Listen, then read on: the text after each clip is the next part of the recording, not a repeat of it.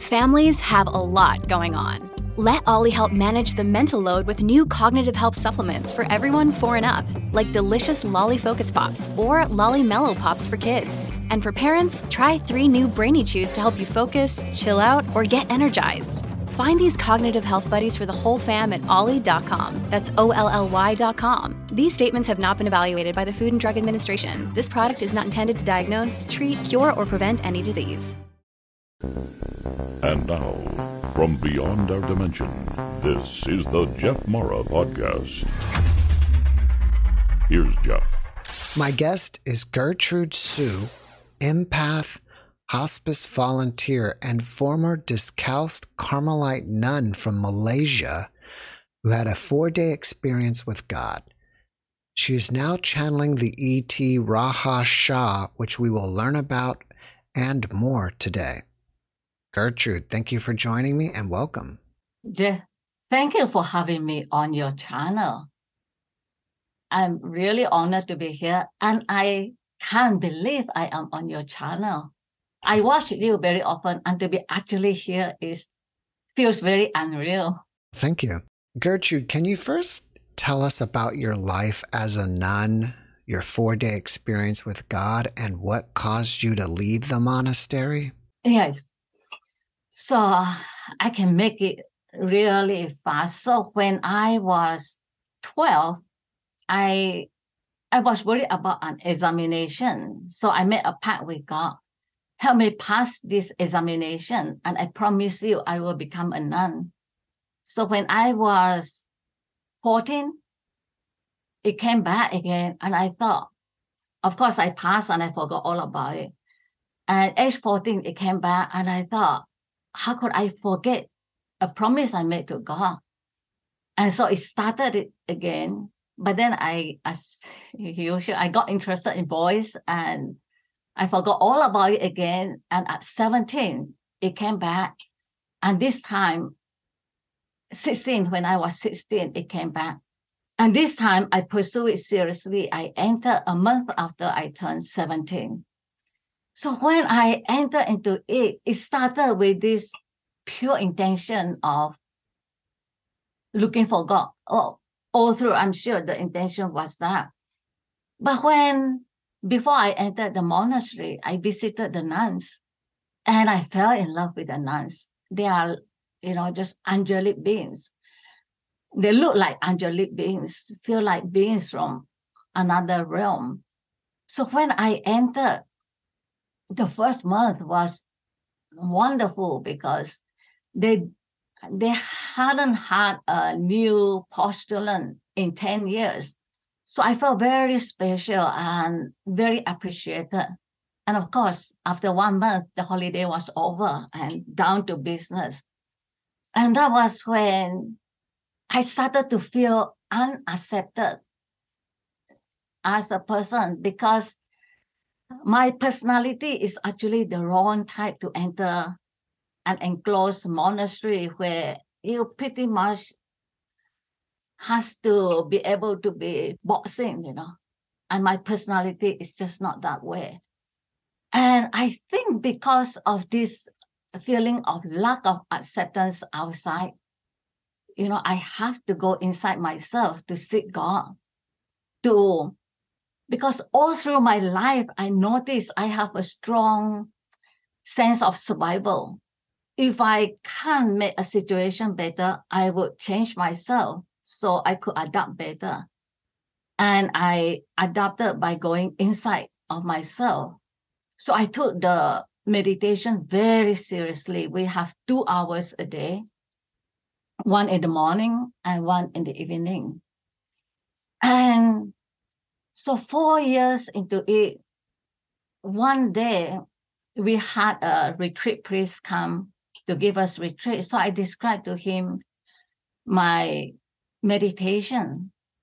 And I told him that I felt very badly most of the time because I just felt I was unfaithful at prayer, that I couldn't concentrate and I was distracted. But I told him that very often I was just very happy to be there. I know God was there, I was there, and there was just that feeling of companionship. And he told me, Sister, God is giving you the prayer of quiet. And the prayer of quiet at uh, Carmelite, Discalced Carmelite Monastery, founded by Saint Teresa of Avila, is a big thing because Saint Teresa of Avila says it is a supernatural gift of prayer or mystical prayer. And God gives it only to some and not to others. And she says she does not know why, but that is how it works. And as usual, being a good Catholic, I was afraid of pride. So I I thought if I think God is giving me this supernatural gift of prayer, and you know, it's like a special privilege, you know, I might get proud. So I was in that kind of turmoil, and I went to the oratory. So I asked God, Are you giving me the prayer of quiet?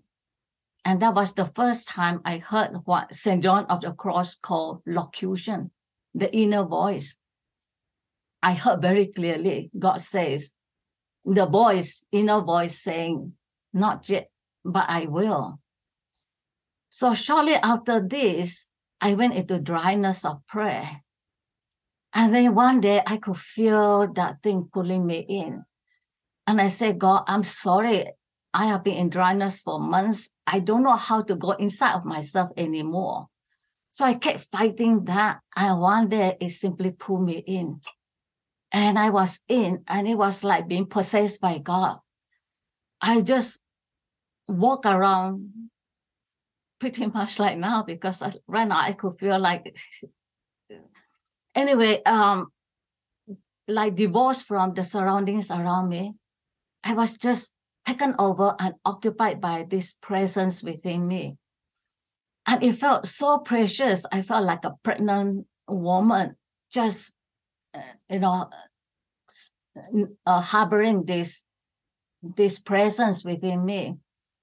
And after four days, it slowly is, and I get back into my surroundings, but not totally, because right after that experience, I found that I couldn't concentrate on difficult tasks. My mind become simplified to such an extent that I could concentrate only on simple tasks. Well, for St. John of the Cross, the prayer of quiet is infused contemplation. So with infused contemplation, the, the effect is, you know, a simplifying and emptying of the mind. And so from there, I enter into that contemplation that contemplation is simply what I think uh, one of the mystic call an inner gaze of love on God. So I just close my eyes in meditation. I look into that darkness. It's a void, it's empty, but there is that presence there. So I call it the dark presence that I know to be God. So I would stay in meditation and I could stay in meditation for hours, just being with this dark presence. It is like a something, a presence that engages my attention, hold my attention. And so that I felt is just the union with God where one feels the oneness with God. It sounds like that you would go into what some of my near death experiencers describe as the black void. Yes, because it's, well, you can't see God. That's why the mystics, they go into what, they can't say what God is, so they have to go into what God is not, the cloud of unknowing, and then the mystic Dionysius, where he went in, he had a book about what God is not instead of what God is. Now, you were a Catholic nun, right? Yes, Roman Catholic nun. In Malaysia, isn't the country's national religion Muslim? Well, yes, it is. But I come from East Malaysia. It is Sarawak, right on the island of Borneo. And Sarawak is very different from Peninsula Malaya. Peninsula Malaya, the Muslim population is like two thirds, whereas in East Malaysia, Sarawak, we have a large population of Christian, Catholic, Methodist, Protestant, Anglican, and and I don't know about today, but I believe it's probably still the same. There are two thirds of us Chinese, and most of the Chinese are Buddhist or they engage in ancestors worship or Christian. So, are you still able to connect with God like you did many years ago? Stronger. So, like uh, a year before I went before I enter into all these things with, you know, the ET Rahasha and all that, I was entering into trance meditation.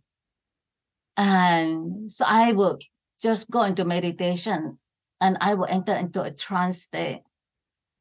So at the time, I wanted, anyway, I went from wanting to attend to union with God St. John of the Cross way as a nun to letting it all go because I left the monastery and then I started going into Buddhism a few years ago.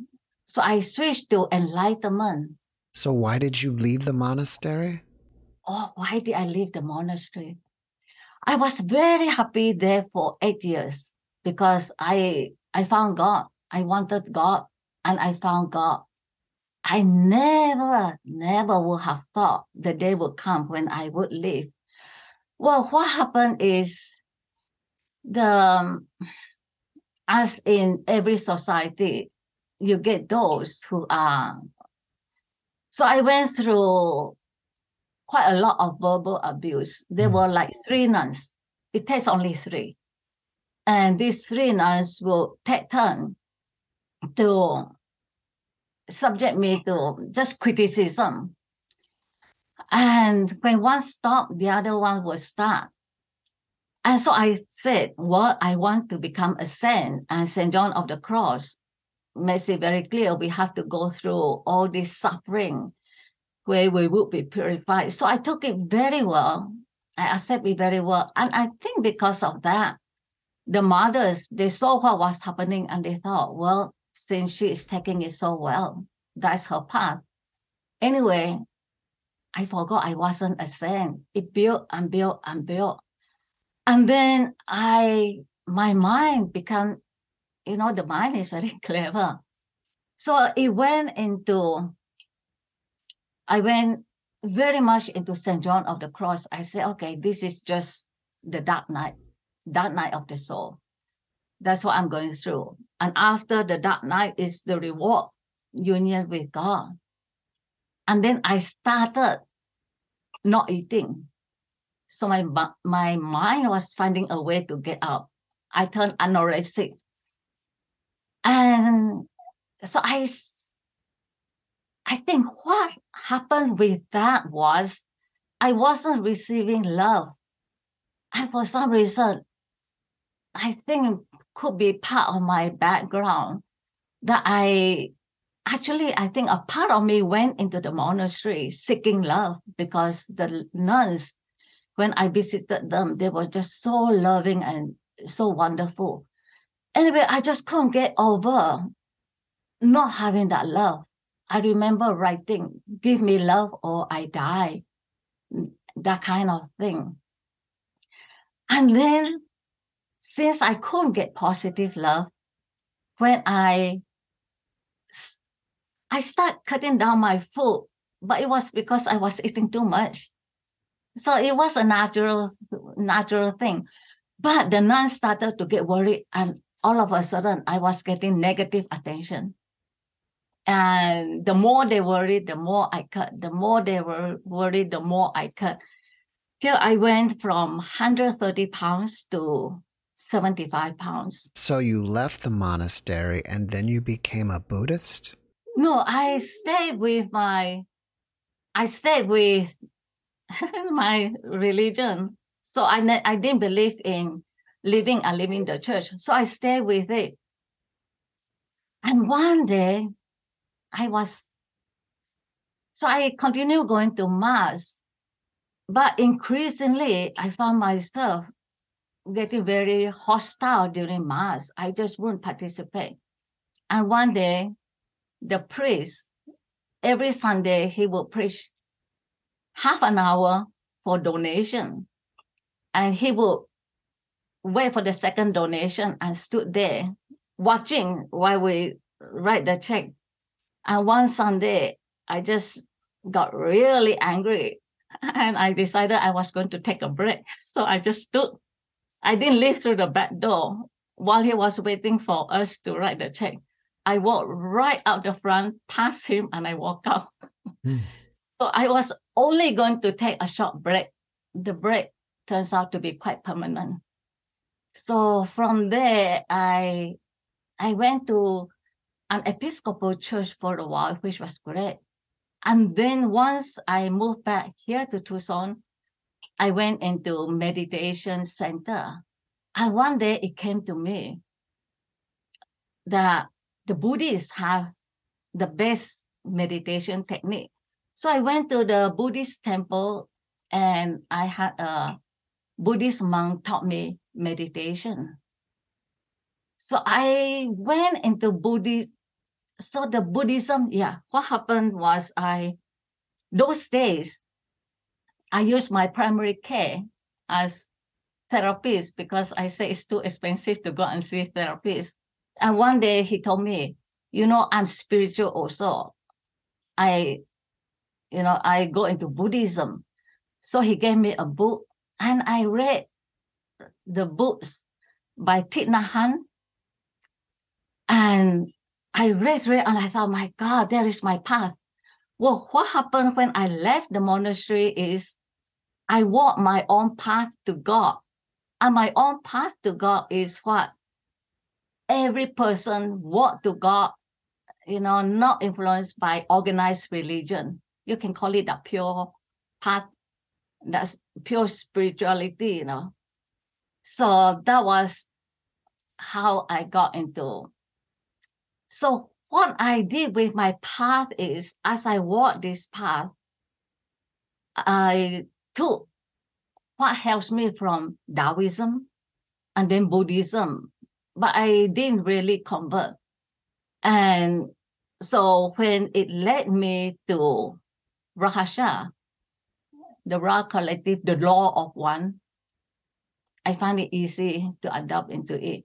What brought you to becoming a volunteer at hospice? So after my, anyway, a year and a half after I left the monastery, I came to know my late husband through a friend. Photo address, we corresponded two months. And so I flew over to meet him. And then I thought, I'm not going to go back to Malaysia anyway. So I we got married and then he became sick with Lou Gehrig disease, 2010. He was diagnosed with ALS, Lou Gehrig disease. And so after he passed away, I have the option to sell a house to pay my mortgage or go to work. I had never worked in my entire life. And so when the hospice nurse came, the CNA, certified nursing assistant, came to take care of him. One day I was looking at her and I thought I can do this work. So after he passed away, I went into training for nursing assistant, certified nursing assistant, and caregiver. So I worked that field for 10 years. And during the course of my work, they sent me to two dying patients. And I found I have a gift with the dying, the actively dying patient. And since God gave me that gift, I decided I should go into hospice. But because of back problem, I couldn't work as, you know, at the hospice IPU. So I volunteer at the hospice. What is the gift you have with the dying?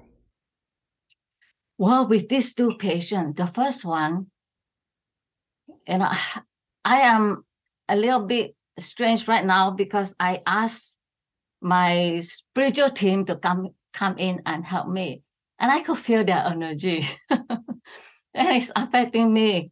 So if I have difficulty speaking, sometimes it's just that. So with the first patient, the sister told me he has been scolding us the whole day.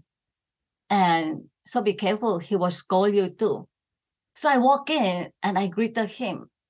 I have been there once before. He opened his eyes, he looked up and he said, Oh, it's you. And he went into a nice sleep. And his sister, so every time he woke up, I will call the sister to him. And the sister said, You know, I have been here four days, and this is the longest I spent with him. And he he was very nice after that. He got up and he had meals with the family. And the entire 12 hours, all I did was sat by him, you know, and I took his hand when he needs it and I pray. Then the other patient was a doctor who was dying. He was afraid to die, so he he refused to lie down. He thought if he lie down, he might not get up again. So they sent me there. I went inside. I took a look at him and I choked. I felt like crying. So that was the first time one of my symptoms, I mean, one of the signs I recognized in me when I recognize a actively dying person. So I thought, they told me he's dying. They didn't tell me he's actively dying. So again, the whole 12 hours I stayed by him. And he was at the time in a catatonic state. So every time he get restless, I will hold his hand and talk to him and he calmed down. So at the end of the 12 hour shift, I told his young daughter, share it with his young daughter. She was only 20 something. She said, Oh, that's so beautiful. And she went and hold her father's hand. Well, most of the time, family do not realize that when a person is actively dying, they are aware they are not not there or sleeping. They are aware. And when we talk to them, they can hear us. So when the daughter found out, she went to the father. And from those two instances, I know I have the gift.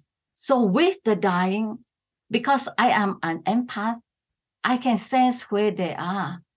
Like when they are crying, fighting death, I find myself crying and I haven't experienced that very much recently, but and then when they are, you know, kind of accepting in that I could sense it that they are accepting it, or when they are going in and out of their body. And when they are in the other place completely, I can sense it because I experience it through that person when they are in this very nice place, I call it heaven on earth, I can feel that same thing. So I know when they are in that state that they not only don't need me, but I take care not to touch them because then it might bring them back to earth again and it can be distressful for them.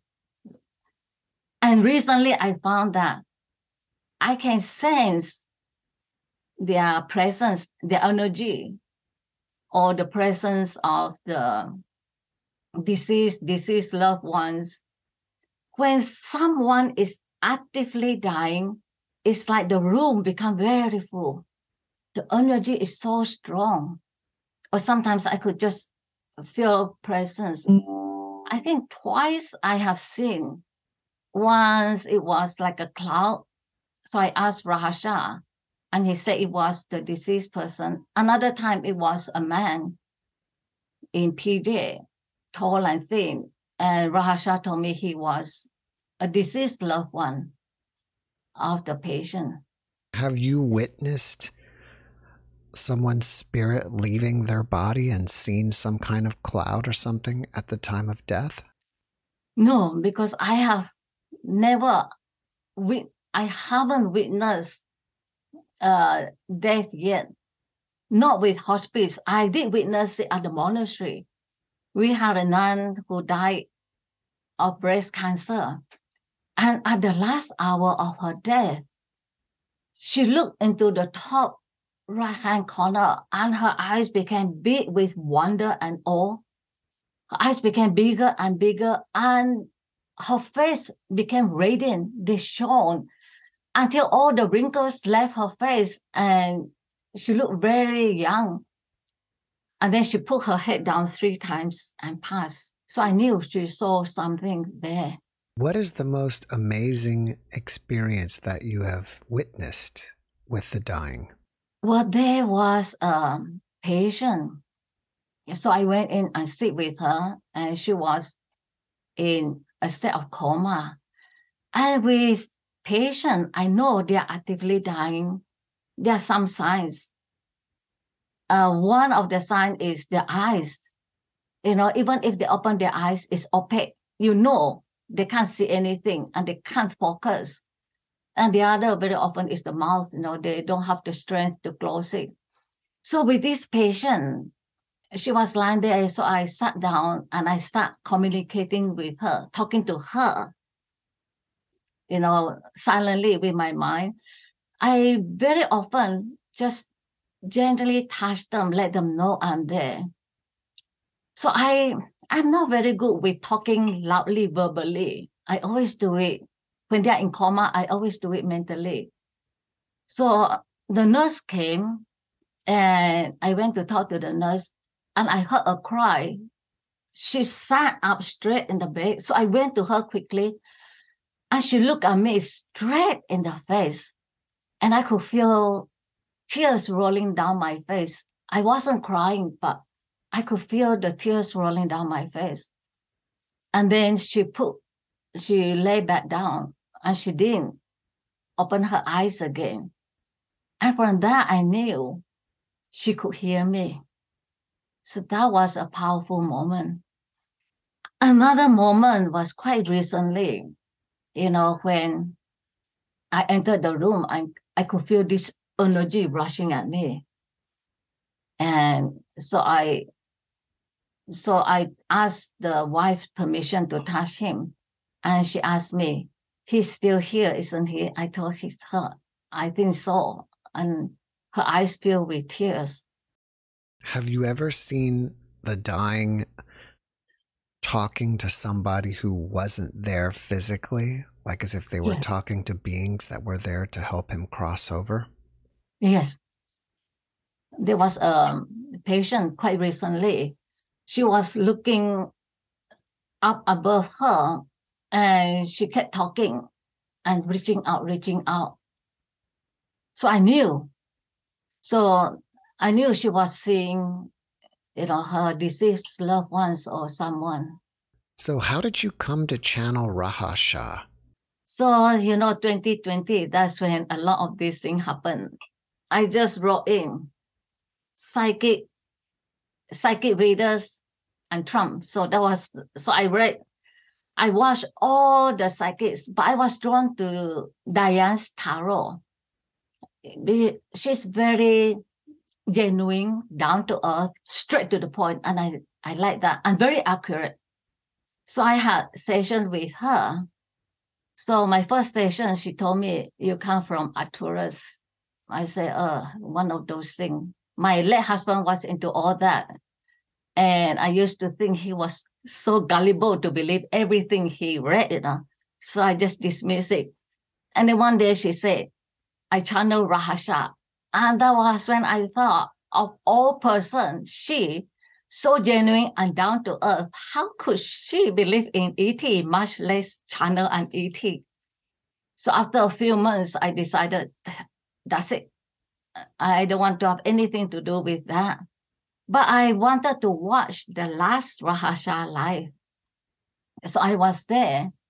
And at the end of his message, he takes question. So I just I asked my question, what is the force in my head? And then, but mentally, I was challenging him. Tell me something, anything to keep me here, or I'm out of here and you won't see me again. He took my question and he told me that I was going through an amazing awakening. And he said, what is unusual about that is it's usually reserved for ascended masters. Uh, the fact that I had awakened in other spiritual reincarnation. And then he said the force is the ascended masters trying to push me up a level higher. And that message struck me so much that I went for sessions with him through Diane's tarot. And after five sessions with him, he suggested I channel him. And so I spent one and a half years working very hard to channel him. So I thought it's very easy. All I have to do is get the ground ready, and I know how to get the ground ready. So I spend like three hours a day in meditation. One at three, something will wake me up at 3 a.m. And then mid morning and one in the evening. And he told me, so I kept asking me, asking him, when will I be able to channel you? And I said, once I get the ground ready, can't you just come in and talk through me? He said, no, it doesn't happen that way. A few months ago, I found myself finally channeling him. What is your process of channeling? Channeling, I go deep into meditation and then I ask him question. And after a while, I just try to go deep into myself, into my sub subconscious. And then what what I do with him is conscious channeling, it's not trance channeling. So I could see or feel the words coming in. And sometimes, usually when I go into it, I have no idea what he's going to say or talk about. But when the words comes in, I will follow the words, mouth it, you know, and then and sometimes I will suddenly see, you know, there must be like download. I will suddenly see things or images even without words, and I would just almost like taking a detection. I asked him, he told me I have trance channeled him before. He told me you know how to do it. But most of the time, he told me what you are doing is conscious channeling. Hmm. So he told me to kind of go for the next three months, go into deeper, you know, to achieve that trance channeling, go into it deeper on my own and learn that trance channeling first. Who is Ra Ha Sha, by the way? So Ra Ha Sha is an ET channeled by Diane's Tarot. Diane's Tarot, from small, she knows she comes from the Ra collective. Well, she knew, uh, she didn't put it together until much later that she comes from the Ra collective. So she tried very hard to channel the Ra collective who share the law of one. But that group didn't come in. So this group come in. And they are also from the Ra collective, though not the Ra collective who share the law of one. And it's actually a collective of 20 million. So Diane couldn't see herself channeling 20 million. So she asked Ra Ha Sha, she asked this Ra collective if one of them could step forward. Ra Ha Sha stepped forward and she asked for a name. He said, Well, when I was in the fifth density, they call me Ra Ha Sha. So that is where it comes from. How often are you channeling Ra Ha Sha? I meditation. So I am right now still in the process of training because what I want to attend to is trance channeling. What I do now is conscious channeling.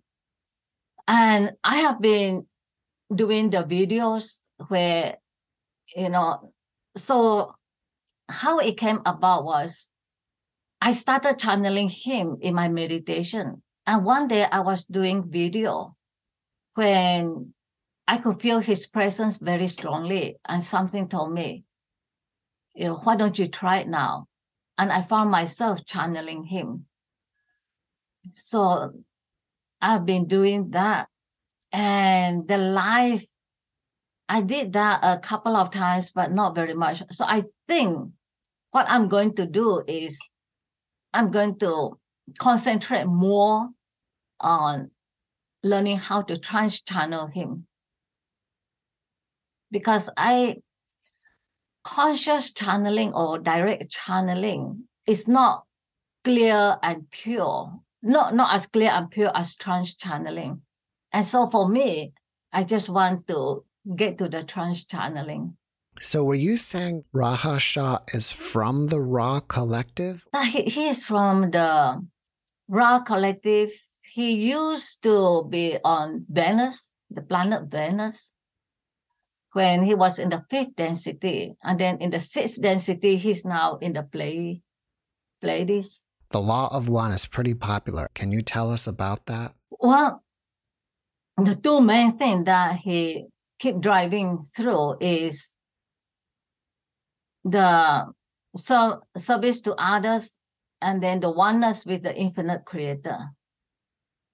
And what struck me is those two are very much my path. When I left the monastery, I went to see a priest, and you know, every I just thought it's impossible to live this way. I turn left and, and it's sin. I turn right and it's sin. So I decided I was just going to throw the concept of sin out and keep to love of God, love of neighbor. So from there on, those are the two. I kept two because Jesus said everything is within those two. And so when Ra Ha Sha talked about the infinite creator, service to others, it falls in completely with that. What is the most fascinating thing that you've ever learned from Ra Ha Sha while channeling him? There was one channeling which I found really beautiful he was talking about us being light workers and you know being beacon of light. And that you know our light that we are lights amongst all the others who have awakened or who are on the planet wanderers on the planet. And in my mind I could see the earth lighting up with all these lights from us, you know, the wanderers, the light workers, to elevate the vibration of the earth. So that was one that I found really beautiful.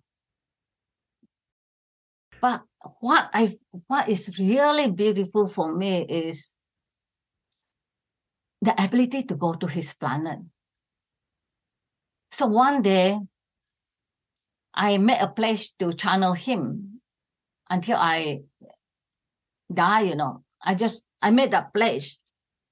And then I could feel myself being lifted up into this realm. It's slightly higher. And it was just beautiful, light, joy, and I could feel like white beings around me celebrating, rejoicing. So at a session with him, I have a session with him monthly through Diane's Tarot. I asked him if that was real, and he told me indeed. And then I found from him that I am able to go up at will now if I want to, to his planet or to mine. So I actually assessed my planet when I was a nun. So when I was a nun in meditation, I will find myself being transported to this very, very nice, beautiful land. It's like a land of light. There's nothing there. just lights. And in that big, spacious, bright space was just God and I. And I thought God created that to help me through my life as a nun, through the difficult parts of it. And then Ra Ha Sha told me, no, that was actually the your planet. Is that oh. Arcturus? Arcturus, no, he told me. He told me I was there at one time, but I'm not actually from Arcturus. I am from another universe that has not been discovered yet, but he said the James Webb telescope might discover it. Do you feel like your life as a nun was preparing you for what you're doing today? Yes, I believe I was meant to stay there for that period of time. And because I really believe if I had not entered the monastery, I wouldn't have learned to go inside of myself and found God, you know, the infinite creator. Although mm, the way they understood it, I told him about this experience. He said, what it was was an awakening and you were experiencing the oneness you know the oneness with the infinite creator. And he's right because from that experience i experienced the oneness with everything around me. And that led me to what i call the god of the universe. I realized that god that the i shouldn't you know i always i'm careful not to say this but we always believe that we Catholic have monopoly on God, you know. I realized that this God of the universe is a God that every man on earth who wants to seek him will find him. And that is why people from any parts of the universe, when they found this, they call supreme being or God, infinite creator, it's the same the same the same one oneness. Are you saying God is like a universal consciousness on the other side that creates everything? that was a concept very hard for me to embrace because from my own experience following st john of the cross god is a personal god. So i asked Ra Ha Sha and he said no. God is too immense to be a personal god so what i understand it to mean today is that god is this immensity and he wants to experience himself. And so I had an easy way to see it, you know, like a mirror. It could just shatter into pieces. And this is us, the creation, the universes. Of course, he would remain whole and being God. And so all these particles are God himself. So we we come from the divine we are the divine, we will go back to the divine. So it's like saying we come from God, we are God, and we will go back to God. So there are people, I mean, my late husband would tell my very Catholic family, we are gods. And of course, he expect a reaction from them because it would be blasphemy for us Catholic to say we are gods. But that understanding makes sense. But I feel him. You know, he is everything in my life. So at the end, I come to the conclusion it doesn't matter if I see him as a personal God or immensity, as long as I feel him. And, you know, he is a big part of my life. Because for one thing, so I, oh yeah, to continue on the story. So April, Ra Ha Sha su- suggested last year, April, that I start a YouTube channel. Oh, you know, I would, I wouldn't be here if it weren't for him. So I, I fought it, and then, but I did it. And then two months later, he told me to grow my channel, it would be good for me to collaborate. And I fought that really hard because until then I lived like a hermit. you know, and to lead, live that form of life, trust into this community. Mm-hmm. So I did it. And so I did it because, like, coming on your platform, he wants his message to reach the entire world, you know, all the regions of the world. And your platform is the best because people from all over the world watch you. What is his message? The you know infinite creator and service to others. He drives that home to us very often. He has other you know messages like uh, he will deliver certain teachings, but his main message is that. So recently, I I look at his message and I kept thinking there's something missing there. What is it? You know, service to others. And then I went through a mini that night and I come out from it and I realized the missing element, of course, is the infinite creator. You know, so I have been like stressing on service to others. But the whole thing of service to others, uh, helping humanity through the ascension process to fourth density. That is the main thing.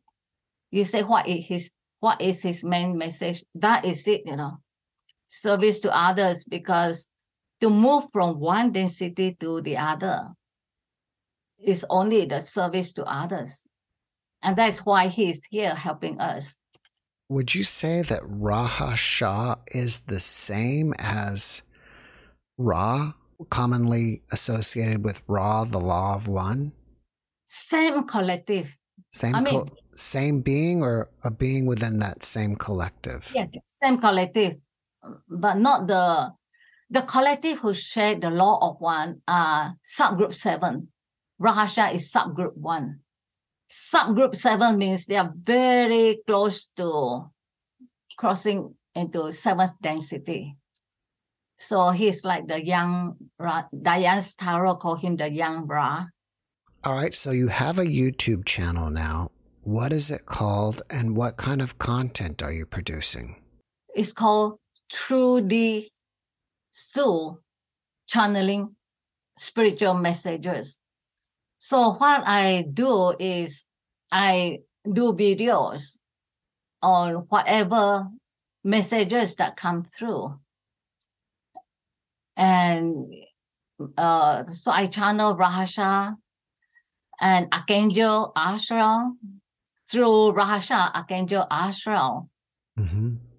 told him he likes me to be the um, s- spot person on YouTube channel, but I haven't done very much of those channeling, so I'm going to go into it more. And Emmanuel, so one day I was channeling Ra Ha Sha, and I suddenly found my voice changing. So I asked him at the following session, and he said that I attracted an aspect of Jesus called Emmanuel. So, and I go into different things, like for instance, my life as a nun there and self exploration. Because when I look back on my spiritual life, I found that a lot of the work was engaged in shadow work. What do you mean by shadow work? For me, it was just getting to know myself in all truth, you know. So shadow work is like through the years when I adopt a way of being brutally honest with myself. So there is very little about myself that I do not know. Because if I find that I shy away from a certain area of me, that's when I look at it. And if it needs work on, I work on it. And sometimes it takes years. And how I work on it is I keep looking at it. For instance, I was a hopeless people pleaser. It took me more than 10 years to free myself from it. And how I did it was I kept looking, looking at myself. Well, you know, I used to not like dogs because dogs have I didn't realize at the time not all dogs are that way. But there are some dogs who will go to you with these pleading eyes, you know, love me, love me. And I see myself in those eyes, and I used to really dislike dogs because of that. And it was from that I realized this pleaser nature in me. So I that was how so shadow work shadow work for me is it was like just stripping the layers. I read um, a book by Pope John Paul II when he was a cardinal, the acting person. And after I read that book, the effect was I found I could step away from myself and watch myself. And so I started stripping the false layers. You know, you strip one layer, there's another mm-hmm. layer, another layer until you arrive at that genuine self. So for me, shadow work was that. And there is a Jordan Peterson. He he talks a lot about that. And he said, let out, let the bad guys out to play. Because when you repress, suppress this darker side of uh, ourselves, they influence us indirectly. So it's better to bring it out, confront it, know what it is, and you know, work with it. Have you ever considered what the monastery would think about you channeling? Look, Bumble knows you're exhausted by dating. All the must not take yourself too seriously and 6 1 since that matters. And what do I even say other than hey? well, that's why they're introducing an all new Bumble with exciting features to make compatibility easier, starting the chat better, and dating safer. They've changed, so you don't have to. Download the new Bumble now. Not just the monastery, my own family, my very Catholic family. So I hide it for a while and then a few months ago, I thought I, you know, I find it very uncomfortable, like living a lie. And for me, hiding this is like living a lie. So I just came out and I told them. And so one day I told them, if you are not comfortable with me leaving leading the family rosary, then just let me know. And they say it's okay. That's your path. You know, we walk our path, you walk your path but they are not comfortable with it. So the nuns would think I will go to hell. Do people in Malaysia generally believe in ETs? I don't know about today, but no, no, I would say generally no. There might be a few those who, I mean, nowadays with YouTube and Facebook, you know, you see a lot of this. So the younger generation are more exposed to it, like my nephew. You know, he, he will mention something like the ET. And they are more open to it. But the older generation, no. Well, after watching this podcast, people may want to reach out to you and ask you questions. Should they do that through your YouTube channel or somewhere else? Yeah, they could ask that through the YouTube channel you know, at the comment section. And on my YouTube channel, at the information, there is my email also. My website and my email ID. What's the name of your website? trudyshu.com. Well, Gertrude, before we finish up, can you give us one last positive message? It came very strongly to me this morning the that of you know the divine so what came to me was the term divine spark we have that divine spark in us and that is the divine the god in us and that is why in the hearts of all people, there is that longing, that craving, that yearning for God. Especially when you know you we get engrossed in material things and everything, and you don't feel it. But once you clear all that or go into meditation, you know, we can feel that divine in us. So this morning it came to me very strongly. We come from the divine, we will go back to the divine. So the divine spark, God, the infinite creator, the supreme being, He is everything. The beginning, here, and the end. So that is the message, you know, that divine spark of love, unity, the infinite being. Gertrude, thank you for that message and thank you for being my guest. Thank you for having me here. Thanks for watching the Jeff Mara podcast. I really appreciate you. Another way to show support is through YouTube memberships. And if you do, there are loyalty badges and other perks depending on your level of membership. All you need to do is click the join button underneath the video to find out more. Thank you for your support.